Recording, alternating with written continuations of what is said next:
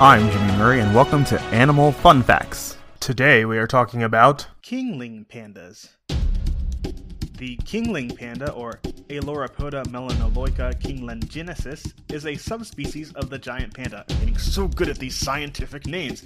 It was discovered in the 1960s, but not recognized as a subspecies of the giant panda until 2005.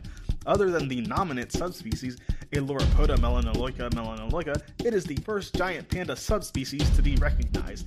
It has a smaller skull than the giant panda predecessor, and its fur is dark brown and light brown rather than black and white. It is also smaller overall.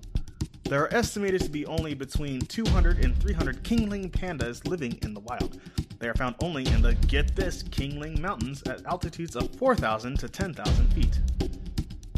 The type of habitat, diet, and behavior of these bears appears identical to the giant panda, which means they eat a lot of bamboo, and if you watch We Bare Bears, they use their cell phones a lot and Instagram a lot. Scientists have determined that due to air pollution in China, the Qinling panda may become extinct in the near future.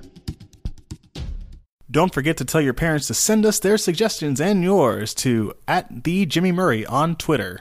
Thanks for listening to this show, and don't forget to listen to our other shows the Kid Friendly Joke of the Day and the Dinosaur Fun Facts. Keep learning.